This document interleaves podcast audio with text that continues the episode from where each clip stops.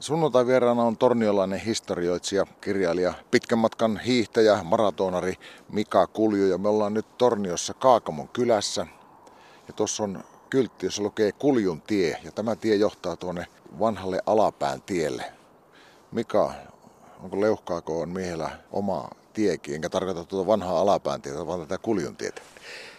Kyllähän se tietenkin on ihan hienoa, että onhan Torniossa on kyllä Kuljun katu, että käsittääkseni Torniossa on kolmea eri kuljun sukua olemassa ja alun perin tämä sukunimi tuli tänne Tornion Raumon kylälle 1500-luvun alussa, kun pirkkalaispäällikkö Erik Kuljo tuli verottamaan lappalaisia. On monesti sanonut, että hän oli varmasti kovin suosittu tyyppinä näissä maisemissa ja jotakin kertoo sitä, että se alkuperäinen Kuljulan talo rakennettiin Raumolla semmoiselle tota, niin hyvin korkealle mäelle, jota oli varmaankin helppo puolustaa. No tavallaan tämä sun vastaus kertoo jo heti sen, että asiasta kuin asiasta, niin sä löydät sieltä sen takautuman tai historian sinne. Se ei mikään ihme olekaan, koska sä oot tutkinut historiaa, opiskellut historiaa, mutta mikä sai sinut aikoinaan lähtemään sitten Ouluun opiskelemaan tuota historiaa? Minua on historia kiinnostunut oikeastaan ihan pienestä lapsesta saakka, että olin päivähoidossa inuni kuorma-auton kyydissä. Hänen kanssa kierrettiin tätä Merilapi-aluetta hyvin paljon ja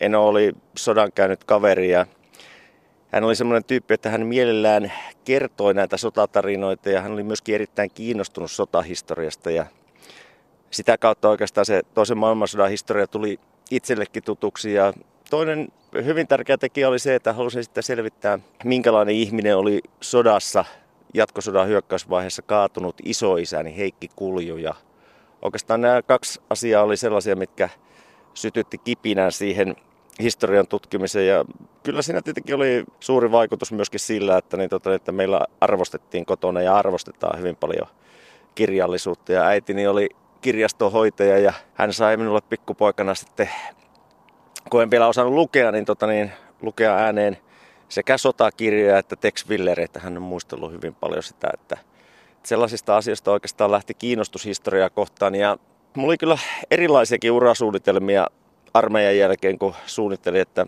että mille alalle lähtisin yliopistoon opiskelemaan. Ja päädyin kuitenkin sitten lopulta siihen, että, että kun esimerkiksi taloustiedon lukeminen ei niin hirvittävästi kiinnostanut, se olisi liittynyt maa- ja metsätieteellisen opiskeluihin, niin päädyin sitten lukemaan historiaa, koska valinnan pohja oli sellainen, että ihmisen pitäisi kuitenkin päästä elämässään tekemään ennen kaikkea sitä, mitä itse haluaa ja mistä tykkää ja minkä parissa viihtyy. Ja oikeastaan sitä neuvoa on, pitää koputtaa puuta, niin tähän saakka elämässä pystynyt noudattaa. Että mulla on ollut semmoinen armotettu mahdollisuus, että on tosiaan saanut aina tehdä mitä on tykännyt. Että sekä urheilun parissa, opiskelujen parissa että sitten työelämässä. Että siitä pitää olla kyllä erittäin kiitollinen.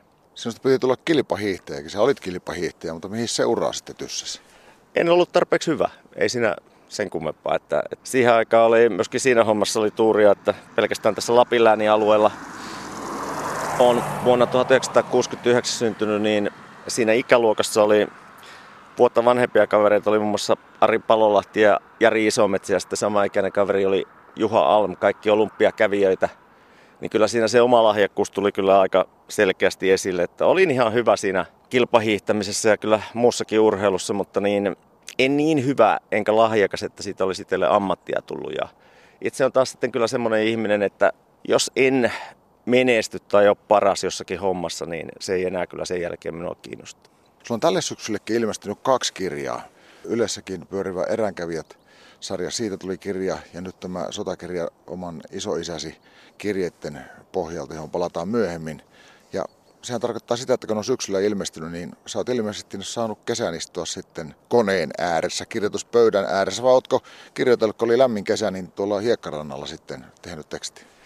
No joo, itse asiassa kyllä tällä vuodella tuli kolmaskin kirja. Neljä vuotta sitten julkaistusta kohtalona Tali Ihantala teoksesta tehtiin uusi laitos ja sekin oli aika iso projekti, mutta kyllähän niin kirjailijan työssä saa istua aika paljon tietokoneen ääressä kirjoittamassa ja äh, se on kuitenkin sellaista niin omaa aikaa, että siinä päättää siitä omasta tekemisestään. Ja mulla on semmoinen taito olemassa, että vaimosta sanoo, että se on jonkunlaista autismia, että Mä pystyn työskentelemään jopa 14 tuntia putkeen. Siis sillä tavalla, että keskityn pelkästään yhteen asiaan ja mä viihdyn sellaisessa. Mä tykkään ajoittaa, vaikka nyt katsoo, että on kohtuullisen sosiaalinen luonne olemassa, niin, tota niin viihdyn sellaisessa, että, niin, tota, että pystyn täydellisesti omistautumaan jollekin hommalle. Että oikeastaan vielä kuntoilijanakin tykkää ehkä siitä syystä juosta maratoneja, koska se on nykyisellä kuntotasolla niin, tota, niin neljän tunnin ajanjakso elämässä, jolloin ei tarvitse ajatella mitään muuta kuin tota, niin sitä reitistä suoriutumista ja kaikki keskittyminen on siinä, että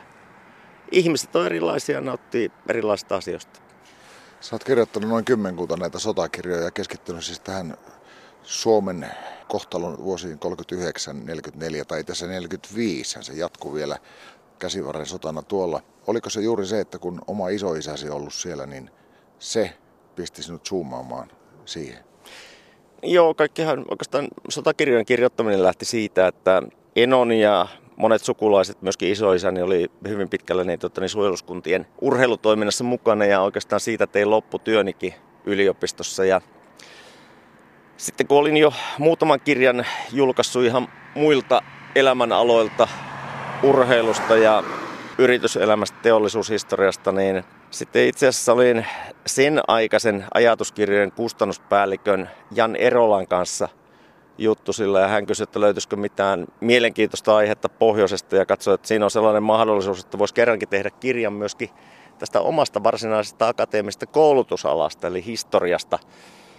Päädyin sitten niin, tota niin, tekemään kirjan Raatteen tiestä, koska se liittyy hyvin vahvasti oman isoisäni tarinaan, josta tosiaan niin, tota, niin tälläkin syksyllä on tehty kirja. Ja se oli intohimoinen projekti. Se ei todellakaan siinä ei isoisäni ei esimerkiksi mainita siinä kirjassa millään tavalla, mutta uppouduin siihen todella perusteellisesti sekä kirjoituspöydän ääressä että sitten maastoreissulla. Ja se oikeastaan sitten palkittiin sillä, että ne painokset on Suomessa kuvateos mukaan lukien 39 000 kappaletta ja se on käännetty sitten useammalle kielelle ja oikeastaan se viitotti hyvin pitkälle uravalintaa siinä, että niin, tota, niin, niin kuin sanoin jo tuossa aikaisemmin, että mä oon aina tykännyt tehdä sellaista, missä pärjään.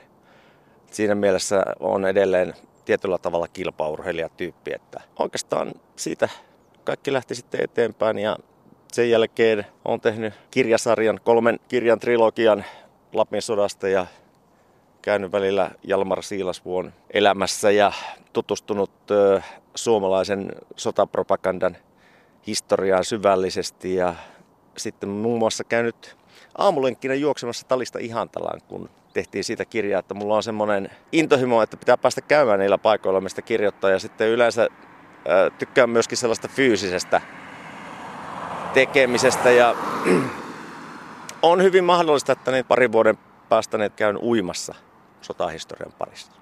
Mutta hei, sanoit, että maastoretkellä. Tehdäänpä mekin pieni maastoretki. Lähdetään jatkaa matkaa ja mennään semmoiseen paikkaan, jossa on niin todella mielenkiintoinen historia. Sunnuntai on tornilainen historioitsija ja kirjailija Mika Kulju. Paikka on edelleen Torniossa Kaakamon kylä. Paikka vaihtui, nyt ollaan Hirsikankaalla. Tämä on siinä mielessä mielenkiintoinen paikka, että täällä on aikoinaan sodan aikana ollut saksalaisten sotahevosten hermoparantola. Joo, tämä on tosiaan, niin, tota, niin tänne on tuotu sodassa traumatisoituneita hevosia hoidettavaksi ja täällä on ollut tuota, niin töissä sitten saksalaisia hevoskuiskaajia.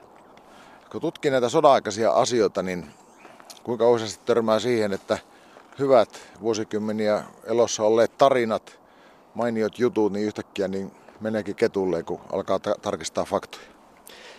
No kyllä sitä pienessä mittakaavassa tapahtuu ja joskus vähän suuremmassakin, että ehkä tässä nyt niin tähän hirsikankaaseen liittyvät jutut, niin ne pitää kyllä hyvin pitkälle paikkansa. Siitäkin löytyy todella mielenkiintoista perimätietoa. Tämä on ollut todella värikäs paikka siihen aikaan, kun saksalaiset tosiaan täällä hevosia hoitivat. Mutta ehkä jos ajattelee niin kaupungin eli Tornion taisteluhistoriaa, niin kyllähän suurin myytti lienee se, että saksalaiset jättivät Tornioon suomalaisille viina-ansa, eli tuohon Pikkuberliinin varikkoalueelle oltaisiin tarkoituksella jätetty suuri määrä alkoholia sen takia, että kun tiedettiin, että suomalaiset ovat kohtuullisen janoista kansaa, että suomalaisten eteneminen pysähtyi siihen ja näin poispäin, mutta se nyt ei, ei kyllä pidä paikkansa, että ensinnäkin, koska Tornion maihin nousu oli yllätys, niin yllätystä varten on aika vaikea tehdä ansaa.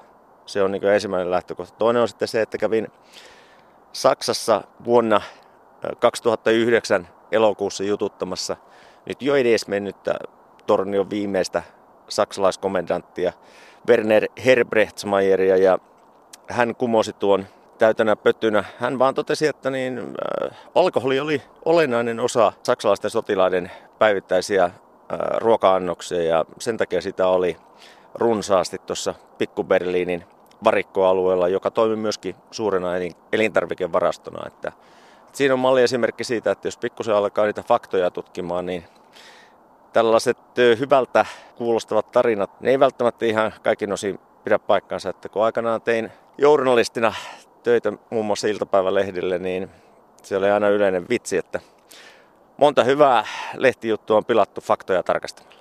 Se lienee kuitenkin tosi, että kun sieltä se saksalaisten viinavarasto löytyi, niin Tornion maihin nousi ja saksalaisten karkottaminen, se pysähtyi ainakin vuorokaudeksi. Kyllähän se, että jos nyt tuommoinen puolitoista pataljoonaa suomalaisia sotilaita oli joko humalassa ja, tai sen jälkeen krapulassa ja siinä jopa pataljoonan komentajaakin jouduttiin etsimään tältä juopottelureissultaan, niin kyllähän se vaikutti sillä tavalla Lapin sodan tähän alkuvaiheeseen, että nämä sen ansiosta suurtaistelu käytiin Torniossa. Jos tätä niin sanottua Tornion taikayötä, eli tätä massiivista juopottelua ei olisi tapahtunut, niin taistelujen painopiste olisi todennäköisesti siirtynyt sitten Torniosta joko Kemin suurten siltojen suuntaan Rovaniemelle, taikka sitten Muonion, joka oli myöskin logistisesti erittäin tärkeä kohde. Mm. Kuinka iso asia se oli, että Neuvostoliiton hajoamisen jälkeen sitten nuo pikkuhiljaa Venäjänkin sota-arkistot on avautuneet. Paljonko se on muuttanut näitä Suomen sankartaisteluiden sitä historiaa? No ei se nyt oikeastaan sitä suomalaista näkemystä. Kyllähän meillä on ollut tämmöinen kansallisesti hyvin, voi sanoa, että objektiivinen näkemys meidän omasta historiastamme, että me ollaan aina huomioitu myöskin se naapureiden mielipide tavalla tai toisella. Sitä nyt ei aina tuosta idän historiankirjoituksesta välttämättä huomaa. Olennainen asia oikeastaan siinä, että miten se niin omalla uralla on vaikuttanut on, että kun vuonna 2007 tein Raatteentien taistelusta kirjan, niin sain silloin käsiini jo etukäteen, ennen kuin se julkaistiin Suomessa, niin ukrainalaisen historian tutkijan ensimmäisen tämmöisen laajemman tutkimuksen ukrainalaisen 44. divisionan kohtalosta Raatteen tiellä.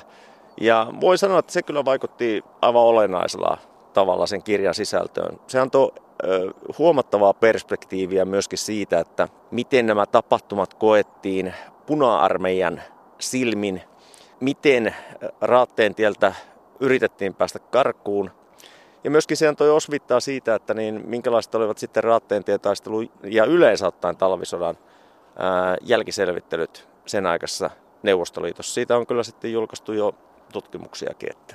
Mutta yleensä aina sillä tavalla, että neuvostoliittolainen nykyinen venäläinen historian tutkimus, niin se kuitenkin pohjautuu sellaisiin osaksi sellaisiin dokumentteihin, jotka on tehty sellaisissa olosuhteissa, että silloin niiden tekijällä ei ehkä ole ollut kaikkein viisainta pysyä totuudessa, jos on aikonut omaan päässä säilyttää. Tämä on aika suorasukaisesti sanottu, mutta kyllä se niin paistaa läpi esimerkiksi siitä dokumentoinnista, mikä vielä nykyisessäkin venäläisessä historian tutkimuksessa näkyy esimerkiksi Raatteentien taistelun osalta. No mikä Kulju Toren kirjasi kertoo isoisäsi kirjeestä kotiin sieltä rintamalta. Kuinka paljon näissä kirjeissä niin pystyy avaamaan sitä sen hetkistä todellista tilannetta, mikä sillä rintamalla oli tilanne?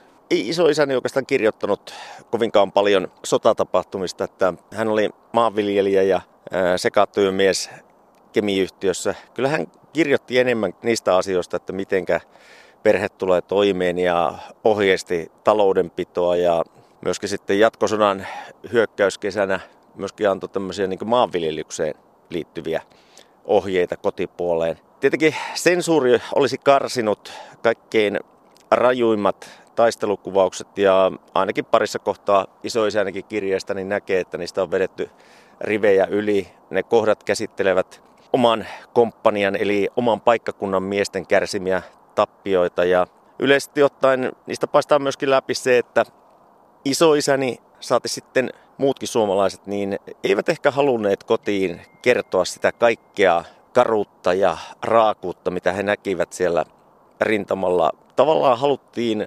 suojella kotiväkeä ylimääräiseltä huolelta. No kuinka lähelle sota tuli sinua? Sä oot kuitenkin tutkinut vuosikausia vähän niin kuin kliinisesti näitä Suomen kohtalon vuosia 39, 44 tai 45.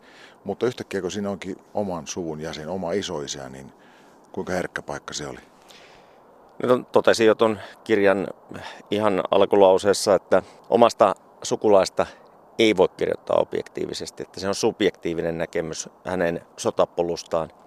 Jotakin sitä herkkyydestä ehkä kertoo se, että oma isäni, joka menetti siis isänsä ollessaan kaksivuotias, niin hän ei ole näitä kirjeitä koskaan oikeastaan pystynyt lukemaan läpi. Se on hänelle edelleen liian kova paikka. Onkin sanonut, että, että sen tyyppinen surutyö varmaan kestää läpi elämän, että itselle kun kysymys on isoisästä, jota ei ole koskaan tavannut, niin kysymys on ollut ennen kaikkea mielenkiinnosta siihen, että minkälainen ihminen hän oli, mitä hän koki tämän lyhyeksi jääneen elämänsä aikana ja minkälaisessa historiallisessa puitteissa tämä kaikki tapahtuu.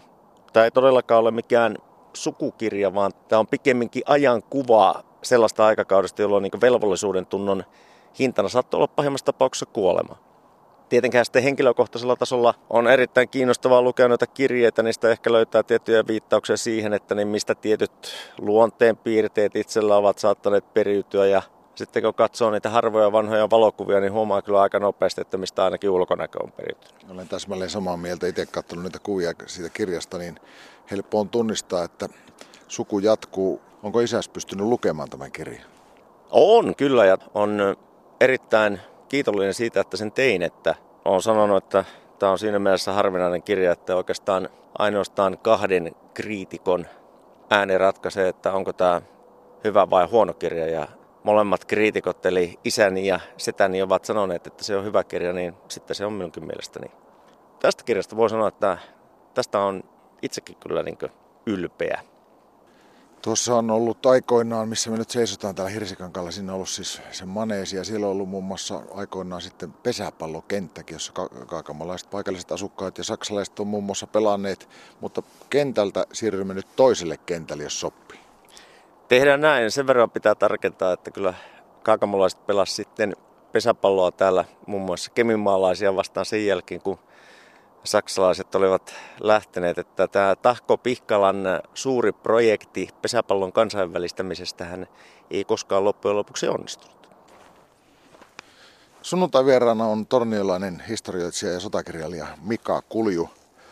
Tuossa alussa mainitsin, että olet myös pitkän matkan hiihtäjä ja maratonari. Löytyykö jotakin yhteyttä tämmöisen sotakirjan kirjoittamiseen ja esimerkiksi maratonjuoksu? Kyllä ne vaatii molemmat sitkeyttä.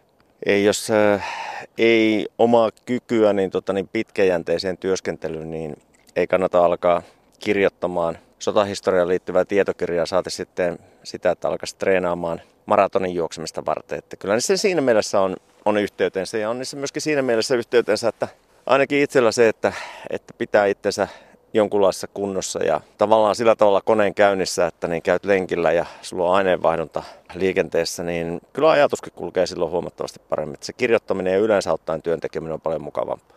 Ja molemmissa on myös loppukiri. Toisessa se on maalinauhe ja toisessa se on ilmestymispäivä. Deadline on yksi suurimpia motivaation lähteitä. Joo, näin, näin yleensä kirjailijat sanovat. Mutta tota, me ollaan nyt tässä urheilukentällä. Paikka on edelleen Kaakamo, Torniossa, Kaakamon kylä. Tuossa on urheilukenttä vieressä ja tästä lähtee hiihtolatu. Kuinka suuri pettymys se oli silloin nuorelle miehelle, että kun sinusta ei maailmanluokan hiihtäjää tullutkaan, vaan tuli noita muita kyläläisiä, jotka oli nopeampia? No ei se nyt oikeastaan, en mä voi sitä sanoa sillä tavalla pettymykseksi.